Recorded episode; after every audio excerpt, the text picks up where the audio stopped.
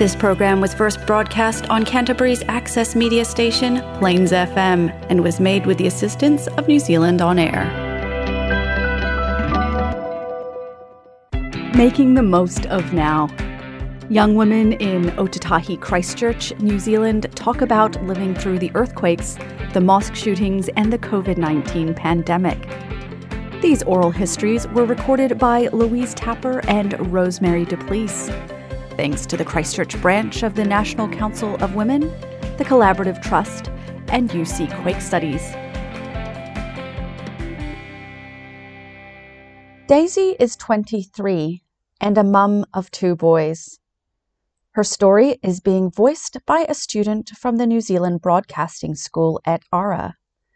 This recording was made over Zoom during the current COVID 19 Delta lockdown in August of 2021. Daisy, can you tell me a bit about your life at the moment and how things are going for you? So, so where you're at. So, life at the moment for me is being a 23 year old mum to two young boys, a four year old and a seven year old, and being engaged to my partner of five years. So I suffer with regional pain syndrome and central nerve sensitization. I'm also someone who has PTSD and is going through EMDR therapy for that. So life at the moment for me is going well, taking strides in my mental and physical health to be a better mum and be around for longer. Can you tell us what this what's this EMDR therapy? What's that? It's eye movement therapy, where they stimulate stimulate both sides of your brain as you walk through a traumatic memory so that your brain will reprocess that memory and hopefully take some of the negative out of it. So it just becomes just a memory, no longer a fear. So quite often they'll use hand movements where you follow someone's hand with your eyes from left to right. Or sometimes they use sound where you wear a pair of headphones and they'll buzz in one ear and buzz in out the other. So it simulates both sides of your brain and your brain is able to reprocess those negative memories or trauma and the negative feelings you tend to develop about yourself through the trauma. Oh, so that's been helping, Daisy? Yeah, it definitely has. I started therapy about nine months ago after suffering with the PTSD for six years untreated, and it's definitely changed my life. Oh, that's fantastic. Um, Daisy, can we just go over a bit of uh, Christchurch related history now? Can you remember the time of the Canterbury earthquakes? Yes, I can. I, I remember it really well. I was very young still, I was at high school and I was I was at high school and I remember the first one in the middle of the night being very confused because I'd never experienced an earthquake before. And my mum coming in and asking if I was okay because it was just so loud. I thought a car had hit our house. She was like, No, it was an earthquake. I was like, Can you turn on the light? And she goes, No, I can't. The power's gone. With the second one, my school had actually finished early that day. So a lot of my friends were in the city centre when the big February one happened. Because our school had finished early that day for the teachers' meeting, I was at my friend's house and a lot of our friends were in town and we planned to go into town to meet them. And we were lucky that we didn't. So, did the quakes have an impact on, on your life or your family? They definitely did for me as a teenager. I got quite bad anxiety over them and began to act out in school because I was dealing with anxiety I just didn't understand. I didn't connect the anxiety and the earthquake together for a long time. So I ended up acting out in school and eventually I was told to leave the school. It wasn't until after I'd been kicked out of school I realized a lot of anxiety I was experiencing was to do with fear of being in school during an earthquake. Because for the first few months before I started a course after I got kicked out of school, I was home a lot more and the anxiety reduced a lot because I felt safer at home with the earthquake it definitely does affect teenagers, I think, especially in that time of your life at 14 to 15. The environment you're in is really important, and having earthquakes and the aftershocks is definitely hard.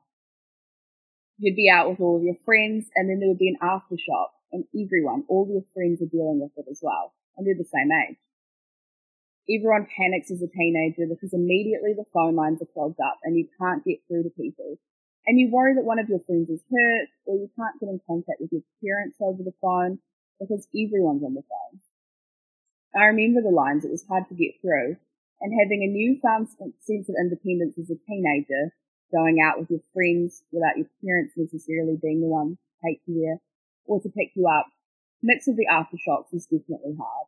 It was definitely something that changes your perspective on people, because all of a sudden at 15 or 14, you realize that you're not indestructible as well.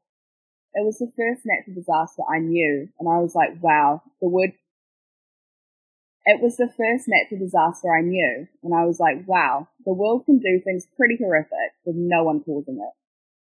It was the first time that we had that I remember a tragedy happened where so many lives were lost. That's hard to understand as a teenager, why that would happen. I was pretty naive on earthquakes. As I said, I don't understand why so many people had passed away because I thought that buildings were supposed to be built to stand through that. It was hard. It was definitely hard for my family my stepbrother's wife was actually in town and ended up going through a miscarriage because of the earthquakes. It was definitely hard to see as a family member. It just shows you how precious life can be, that it can be taken away so quickly. Did most of your friends, do you think, feel the same sort of anxiety?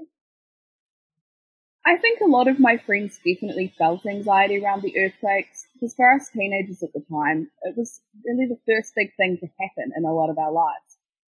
You haven't experienced much at that age to have perspective on the world outside your bubble. It really brought things into focus. But I remember at school during an aftershock, you'd see all the different reactions of different kids. Where some kids were totally fine and they were just like, oh, it's just an aftershock. What's going to happen now? Whereas there were other students like me that were very anxious and with the aftershocks would want to go home straight away, things like that. It definitely really affected some of the people I went to school with, for sure. So how long did that go on for? Can, can you put a time frame on it? Did it start to get better? The anxiety around the earthquakes, definitely, because it was directly connected to the earthquake. I think when the aftershock slowed down, people just become a bit more relaxed the longer it was between them, the less you would react to the next one. When it was every two days getting an aftershock, it was really hard. But when it was every few months you felt a big one, you felt the little shakes. So the big ones were the ones that you'd worry about. So at the time I started to get further between those, the anxiety definitely reduced because it felt like it was finally easing. Even though not knowing a bit about the earthquakes and how the earth is made really. Then there was another time in Christchurch, Daisy, that was not so good, and that was the mosque shootings. What do you remember about those? What was happening for you in your life then? Do you remember that time? Yes, I do. For my son, it was his first year at school. He was in very close proximity to one of the mosques. His school was nearby, and I was very, very scared for his safety. I was very lucky to be a stay at home parent because as soon as I heard about it, I was able to race in and get them before they locked the school down to get him home. I was very lucky because a lot of his classmates had to stay there until late at night because of the lockdown period while they were apprehending the horrible person who did it. It was very scary. I had my sister there and her partner worked near one of them as well. When something like that happens, you know that a certain group has been targeted, but in your head, you just can't, can't rationalize that. What I thought what I thought was this guy, this man who's shooting at these people, he doesn't care who the person is. He's going to shoot anyone. If someone came into contact with him, I assumed they'd be the same, and it's really heartbreaking. It was so hard for the Muslim community to see that heartbreak, but also to see how much of New Zealand stood behind the Muslim community was very beautiful, and the bravery of some of the people was just incredible. It was very inspiring. The survivors and the survivors' families and hearing their stories, it was a senseless act, and it's a hard thing to process when you don't see the world that way.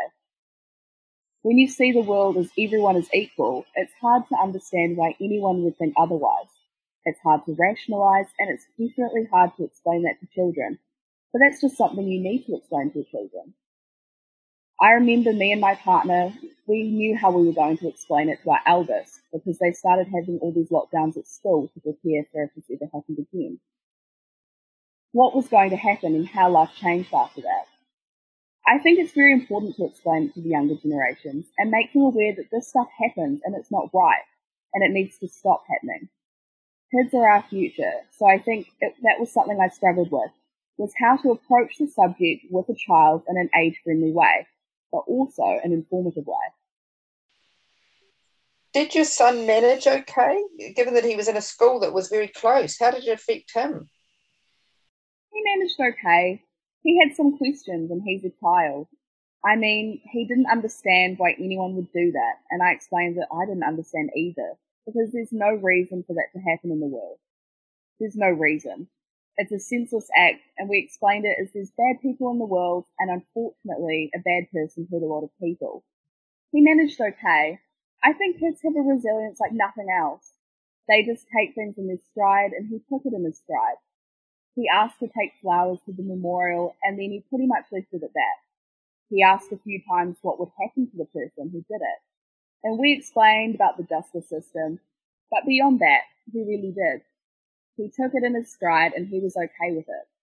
It takes a lot of explaining, but we were very, very surprised about how well a young child could understand that there's bad people in the world and that there's good people in the world.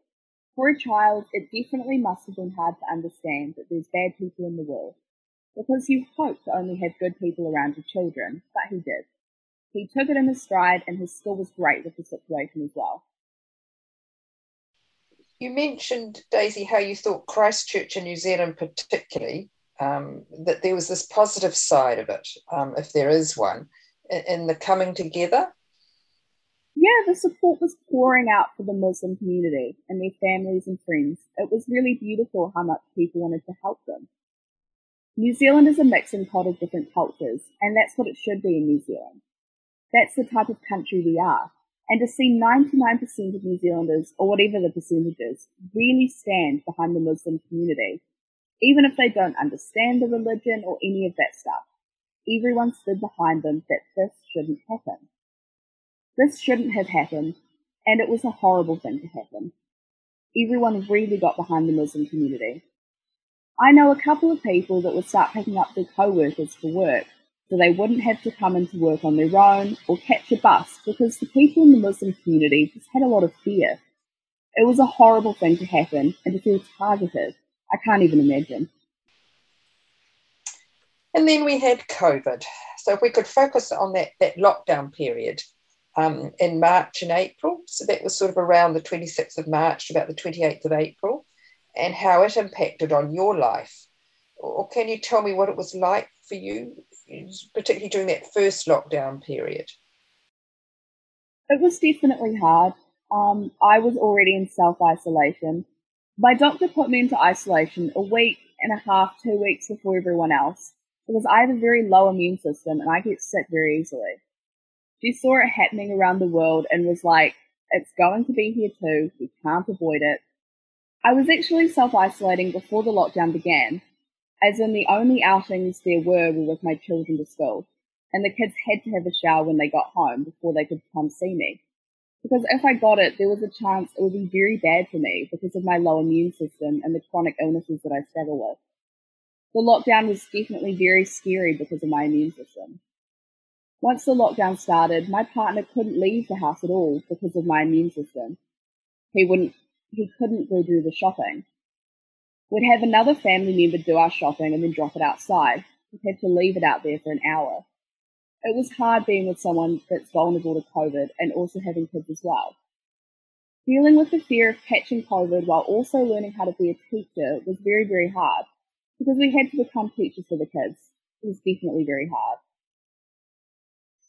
for the first week or so when the schools were still in, but you were in self isolation. So the only people you were allowed to see was your partner and the children.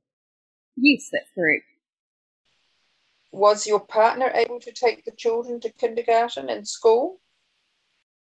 Yes, but he was showering multiple times a day, and there was a lot of hand sanitizer and masks because we knew that if I caught it, that would be quite dangerous for me we were taking precautions. And then when it went into lockdown, it was almost a relief in a way that, well, now everyone else has to stay home. I wanted to take the kids out of school already. And when the lockdown happened, I was glad that they were home. Because even though the statistics seem to be pretty good for the children, you still worry for your kids. Having them home was almost a relief because I knew they weren't somewhere they could catch it. You said you wore masks. Did you all wear masks or just on and off? Before the lockdown period, I was wearing a mask when I came into contact with my partner after he'd been out, and in the time between when the kids got in the door until after their showers. We didn't want to risk it, and we didn't know much about it yet. We still don't know that much. It's still a learning thing, and at the start, they had said masks probably weren't helpful at the very beginning. But we just figured if masks can help stop the spread of a cold, they can also help stop the spread of a virus. And when you're vulnerable to illness, you tend to already have things like that available to you. I already had some masks in my house and things like that. In that way, I was very lucky to have a doctor that was ahead of the curve. He was very honest with me about it and what would happen if I caught it. And that definitely helped us take it seriously because I think a lot of people in the beginning didn't. They were, it's just a virus, not really knowing how horrific the virus was.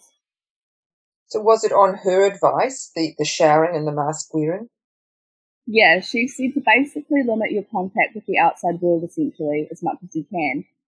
Again, for me as well, things didn't go back to normal for me until level one because of my immunity. The only change that happened from level four to level three was that we started letting my parents come and talk to us through the door.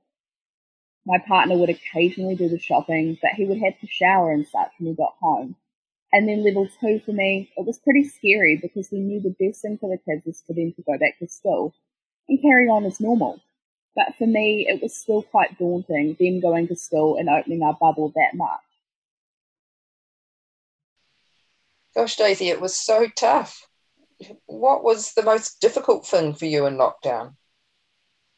I think the two biggest things for us was definitely my anxiety about me catching it and also learning how to be teachers for half the day and parents for the other half.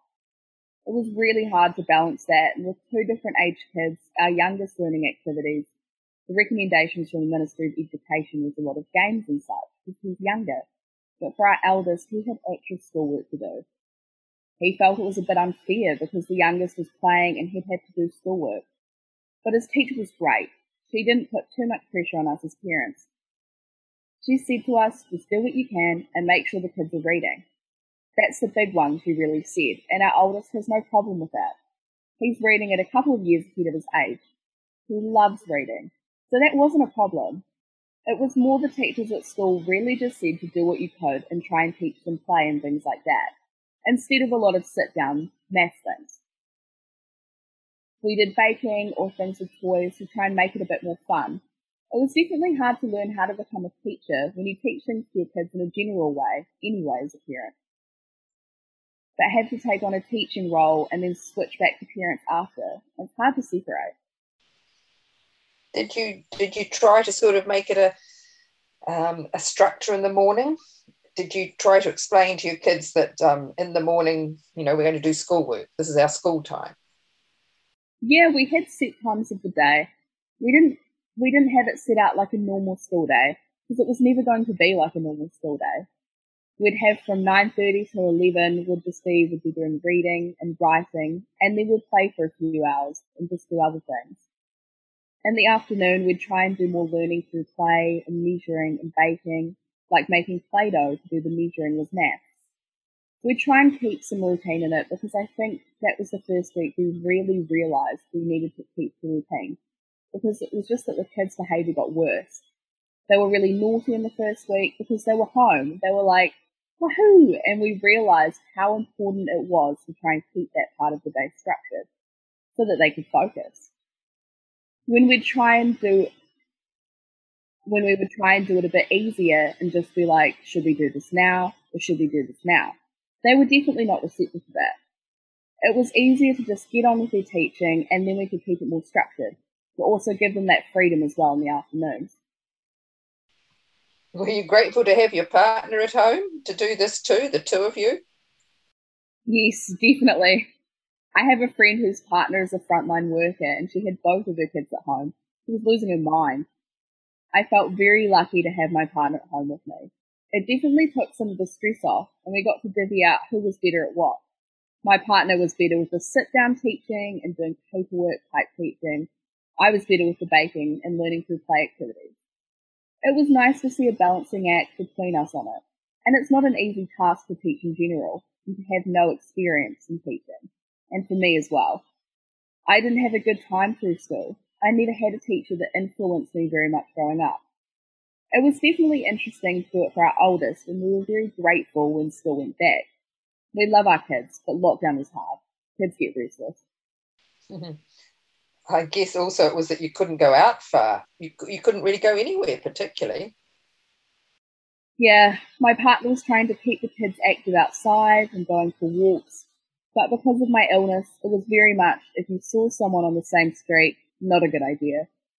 He had to cross the road, and for me, with my pain as well, my exercise before lockdown was swimming, because it doesn't hurt to swim, because you feel a lot more free in the water when you have chronic pain. It was hard to adjust to trying to find a way for me to be active with my low immunity. It was definitely difficult to be stuck in the same place, especially because I was worried about longer too. Even now, there's still things we haven't gone back to from before lockdown, because the risk there is higher now. I think that COVID is now a thing we're all just aware of and that people can have and not know. You have to be more careful with everything you do. We're very conscious now of masks and things like that. It's definitely hard having a bad immune system during it.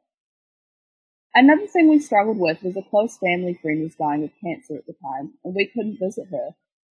That was very hard because of my immune system and her immune system were both ruined. I didn't actually get to see her in the last few months of her life, which was hard.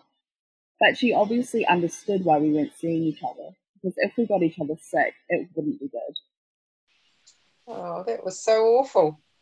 So tough, all those things. Did you start feeling a bit trapped in your own place? Yeah, but I, I definitely did. Because, like I said, for a lot of people, normalcy will return to level two. And to some degree for us, as in the kids went back to school. But I was still doing all my appointments over the phone and having to take a break in therapy as well. We had barely started therapy when we had to take a break all of that, being stuck at home, it's hard. But I am a homebody, so it was probably easier on me than a lot of people. I know there's some people that go out every day and do things, go out and socialize. I'm not really like that anyway. So part of it was fine for me, the social aspects. The thing that I struggled with personally was a lot of anxiety and figuring out how to be active with my pain in the pandemic. It was definitely hard. And trying to teach your kids as well. Yeah, on top of it did you get ideas from the school or, or how did you know what to do with the children? Did you just have to figure it all out? The school and the kindy were great. They both sent out packages for the kids. The Ministry of Education had sent things out. Both the school and the kindy had an app where you could talk to the teachers through, which was great. Anytime we had questions for our oldest, the teacher messaged us straight back. She was great, so the school were amazing. They sent out packages to the kids before the Ministry of Education had even started to do that, because initially they had just moved up the school holidays to start with, but then they realised it was longer than two weeks, so they had to think of something. The school had already sent out things for us. The school and the kindy were really helpful. We were lucky with that. We definitely are lucky with that. That we could feel like if we had any questions about what to do schoolwork wise, we could ask and we weren't worried about it that was definitely helpful. Just thinking about the pandemic's impacts on you and your life, um, Daisy, do you think the pandemic's changed your life or has affected your, your well-being at all? Um, so you've talked about your anxiety. Do you think the pandemic itself has or is still sort of impacting that?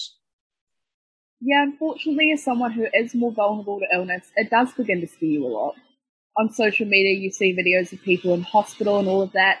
It's hard to see when you know that if you got it, you could be in quite a similar situation. It's definitely raised the anxiety levels, and it still does. Even now, shopping and such, if I don't have to go into the shop, I won't. My partner or someone else will. Even still now, because we don't have much COVID in New Zealand anymore. But there's always the risk that it comes back again strong, because that's the nature of the virus, unfortunately. There's still a level of isolation for me now. The only appointments I'm doing in person is therapy. I'm still going to the doctor's appointments over the phone if I can. I still haven't gone back to swimming because I feel like that's probably not a great place when you're immunocompromised. It has definitely changed our life because it gave me a bit of a shock of how serious the virus could be for someone who's immunocompromised. We've never experienced something like this, and are more susceptible to getting colds and such. I thought that that was always just okay with me, that it came along with things that chronic illness comes along with. But when it's something that can threaten your life, it's just a whole other ballgame, really. The anxiety is definitely lessened now that the cases have dropped so significantly, but it's still very prevalent to be informed and aware and still practice a lot of health and safety type things even now. Has it made you change your thoughts about your future, about what you were going to do or, or your aspirations of things? Has this made you sort of think again? My goals definitely have a longer time frame now because of COVID, such as in therapy. With any type of therapy, you set goals with your therapist to achieve. Some of these goals aren't attainable for me anymore. The ones I made because they involve a lot of people. As someone who's immunocompromised, still even now, because of all the unknowns of COVID, you have to be vigilant because when you're immunocompromised, it's your life on the line when it comes to getting a virus like this. You definitely have to be more vigilant with hand washing and who you're around and making sure that if anyone you know even has a cold, you can't go around them while they're sick because there's a chance it could be something else. A lot of my goals were to do with anxiety and leaving the house because of the PTSD. So going out to friends' houses more often and taking the kids to more crowded areas, because that was already difficult for me. Going to chipmunks per se, because there's a lot of people. And now that goal isn't realistic in terms of my health, because it opens me up to so many things. It's not worth me getting sick for. I've definitely had to change some of my goals, but that's life. You change and adapt as life goes on.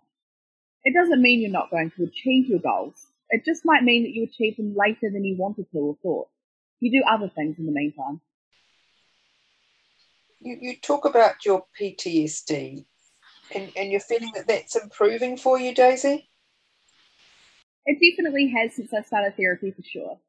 It's still very relevant to my life because I've had it for so long and tried to sweep it under the rug for a long time.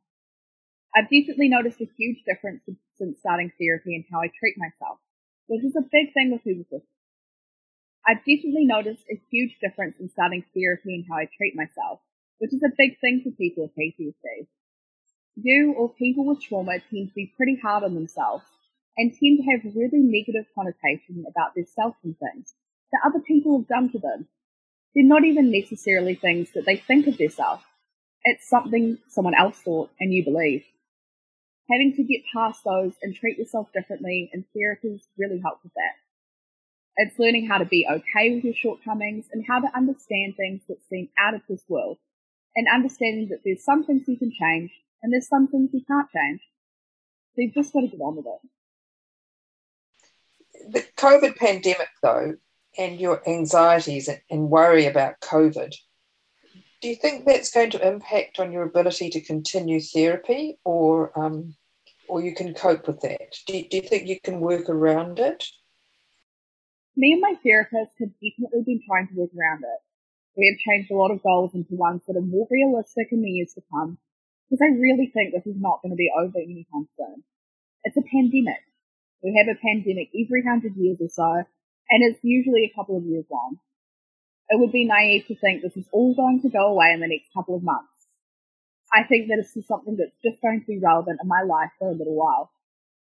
It's about learning how to work around it. Me and my therapist are definitely trying to work around it. She was one of the first people I introduced back into my bubble because I think it's very important to look after mental health.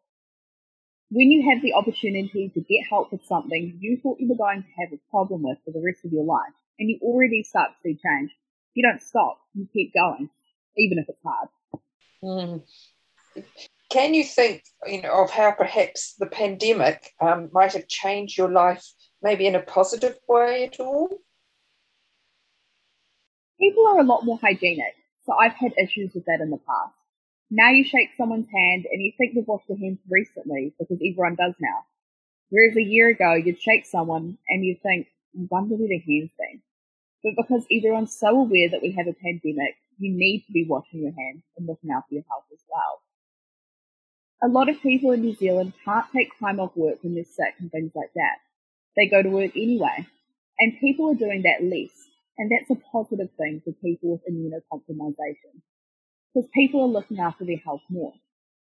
I didn't get a cold this year so far, and I think that's one of the positives that people definitely realised how serious even a virus can get, and have taken it upon themselves to look after their health more. That in turn looks after people who are vulnerable, the elderly, the immunocompromised, babies, all of that. That's a good point. What's helped you getting through this? Who or, or what has helped you get through the lockdown and this ongoing pandemic, Daisy? Really, my doctor and my therapist have been amazing. They're both incredible, and I'm very lucky to have got them as my medical practitioners, and just knowing that we're all in it together. Everyone in New Zealand who might have a completely different life to you and go through a lockdown as well. I'm sure there was things that they struggled with too. I think knowing that it's a team effort to keep COVID at bay, it's not just about one person, it's about everyone. There's been a lot of great things put onto social media information wise. Another thing I think has been really reassuring to me is our Prime Minister. I think she's done an incredible job and it's very reassuring to the Prime Minister that's done so well in a pandemic. That's definitely reassuring. Have you got any thoughts at all about how we might be able to make things better for young women in Christchurch who, who might be having difficulties or struggling for a whole variety of reasons? You know, might have had things that didn't go so well for them. And in the future, there definitely needs to be more free groups in Christchurch, not just to do with COVID, but I mean in general for young people. There's not enough mental health support in New Zealand, and especially in Christchurch. There's a real shortage of support groups. There's some people like myself, I wouldn't go to a support group normally, but I think that option should be there. There's also things like online, having a support group online, so that you can talk to people online that could be going through something similar it really needs to be a push on that. I feel like you're only offered that if you're in crisis and you have to ask for an option like that. Whereas I feel it should just be widely available. There should be different types of groups, as in some people will prefer a group where everyone meets up and talks. Some people might prefer Zoom groups or even just text. Having more support systems in place for people so that no matter how you find you're comfortable socializing as well, you can do it. Because for a lot of people, when you think of a support group, you think of sitting in a circle with other people. That's quite daunting for a lot of people. A lot of people, especially in my generation, don't even like speaking on the phone. It definitely needs to be catered to the fact that in this day and age, a lot of people will prefer to have a messaging support group where you have a group that you can message and support you and you can support each other. But it's not something that induces anxiety because sometimes, and for a lot of people, Support groups in the typical sense will cause more anxiety. I know I wouldn't enjoy sitting in the circle with people I wouldn't know and talking about my problems or things I'm struggling with, but I'd find it a lot easier to write it down in a message with someone. Hmm. Also, it, it would be difficult for you with your issues to go to a support group. And I guess there are other young women in situations where, for whatever reason, it's difficult for them to get out or they're prevented from getting out. Yeah, definitely. Not only people immunocompromised, but there's also people in situations that can't really go to a group. Maybe you're in a not so good relationship and they're being kept home, and having some way to go online could really change some people's lives, I think. There's people online from all around the world that you're going to find someone else who knows what you're going through, because there's so many people. I know for myself, I'm part of a chronic pain support group on Facebook. And that's all through messages because a bunch of people with immunocompromisation can't meet up. It's not a good plan. Someone's going to end up sick. So having that support group in a way that is accessible to everyone is definitely something I think should be implemented in multiple areas of platforms. Whether it's a parent support group, or women's support group, or men's support group. You need to have a range of things because there's no one size fits all. There needs to be different versions of each thing. So, who needs to make this happen? Eh, you know, and how can I, you know, how can I get there? I think it's very important. I think politics plays a huge role in it. I think that's something the mental health sector is hugely underfunded. I think that if there was some funding put into setting up more groups and setting up online communities, a lot of the time they just need a kick start and then they can go on their own, especially with groups like that. There's parents groups that you start out going to a group of people, then you eventually stop going to that group, but you still meet up with the people every week anyways. There needs to be some kind of system for that, whether it be done by the district health board or whoever it falls under. I think it's important for people to have somewhere to go, whether it be online or in person or over the phone. I think that the mental health sector has a huge role in that. I think it's horribly underfunded. We have a real problem with it in New Zealand with funding for the mental health sector, especially once you're 18. It becomes even harder to get help when you need it, and especially as well actually for young men. There's a huge problem with young men as well. The suicide statistic rates are just horrifying when you look at them. There needs to be more support, not just for women or men, there needs to be more support there for everyone. No one is impervious to life. Life is always going to have its ups and downs, and it doesn't matter your situation. If you need someone to talk to, you need someone to talk to. There should be something there for that, and I think having it in a way that's accessible and multiple options, I think it's really important. Accessibility is a huge issue, I think. And I guess online can help with that, can't it? Yeah, definitely. I, I think you've talked about having people like your doctor and your therapist, who you said was so helpful, but also about others, like your chronic pain support group, um, is about others who have the same things to deal with that you do. So it's a bit of both, like having the people who know about it, the experts, I guess, but also having the people who got it. Who are going through it because a doctor can look at you and tell you all the things about your illness and such but they can't necessarily empathize with you. They can't understand how you feel. And especially with things like chronic pain, it's a very personal thing. Everyone experiences pain differently, but there is some common ground, especially in the chronic pain support group I'm in. That most people with chronic pain have certain things that come along with that, and sharing those struggles with other people that get it is reassuring that you're not losing your mind. Did you have that group during lockdown? Yes, and it was helpful because that was another thing that was hard during lockdown was management of my pain because I couldn't do some of the things that I would normally do for pain management. And having a group of people that understood what it was like to be in pain and feel like complete garbage, who understood that and were like, yeah man, it sucks. You don't necessarily want advice all the time. Sometimes you want someone to say, yeah, that sucks. Support groups is that. It's not advice, it's just listening and hearing someone whether it be in a message or a call or in a meeting. Being heard can be very therapeutic. It can just make you feel so much less upset about something. One thing that we say all the time in the chronic pain group is tomorrow is another day. Because sometimes today is too much, but tomorrow is another day. I think that applies to a lot of things in life. Daisy, that's fantastic. Thank you so much.